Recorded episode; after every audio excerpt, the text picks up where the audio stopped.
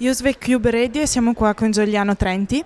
Allora, ehm, due esempi semplici di bias cognitivi che possono essere utilizzati ad esempio nel, nel neuromarketing. Primo, senz'altro, è l'effetto carrozzone o l'effetto diciamo, della riprova sociale, se la diciamo alla Cialdini, e cioè il sapere che eh, tante persone fanno una determinata cosa molto spesso funge da rassicurazione per eh, chi non sa cosa fare, se comprare, se non comprare, eccetera, e è dimostrato che in div- tantissimi casi, anche casi piuttosto complessi, tipo il mondo delle banche, delle assicurazioni e così via, il dire alla gente che tanti clienti hanno già scelto un certo prodotto, un certo servizio, va a aumentare, certo, non di del, del doppio, ma di una componente significativa, ehm, il successo dell'attività che si fa. Quindi l'effetto creazione è senz'altro da tenere in considerazione.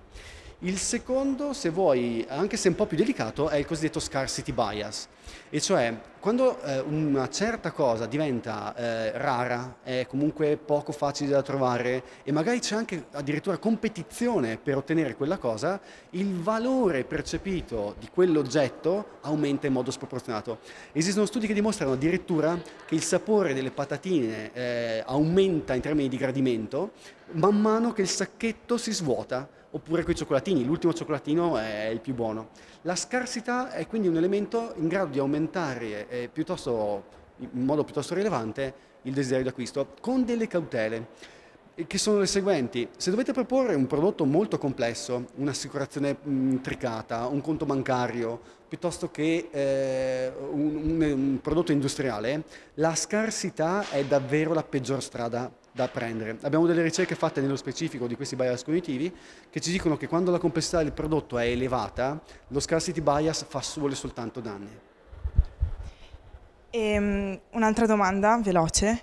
Eh, un esempio, un utilizzo corretto e scorretto appunto dei bias cognitivi. Esempio corretto dei bias cognitivi è ad esempio eh, mettersi a un tavolino, progettare la propria attività di comunicazione e eh, integrare all'interno dei propri principi, una volta definito diciamo, quello che si vuole vedere, eh, dire, eh, questi bias. Dire ok, guarda, allora, visto che devo in qualche modo dire alla gente che il mio prodotto è diverso dagli altri per alcuni punti, posso dire, ad esempio, che eh, la maggior parte delle persone che vuole un certo tipo di trattamento per i propri capelli, se fosse uno shampoo, eh, ha scelto questo tipo di prodotto e quindi integro questo bias cognitivo alla realtà. Un altro caso potrebbe essere quello, mettiamo così, non è un vero e proprio bias, eh, per, però abbiamo fatto delle ricerche che ci dicono che alcune specifiche tipologie di emozioni hanno un impatto veramente molto forte nel determinare le scelte delle persone. In particolare quello che abbiamo visto è che ehm, delle emozioni concatenate in modo diverso portano a, a aumentare il desiderio d'acquisto. In particolare in che modo?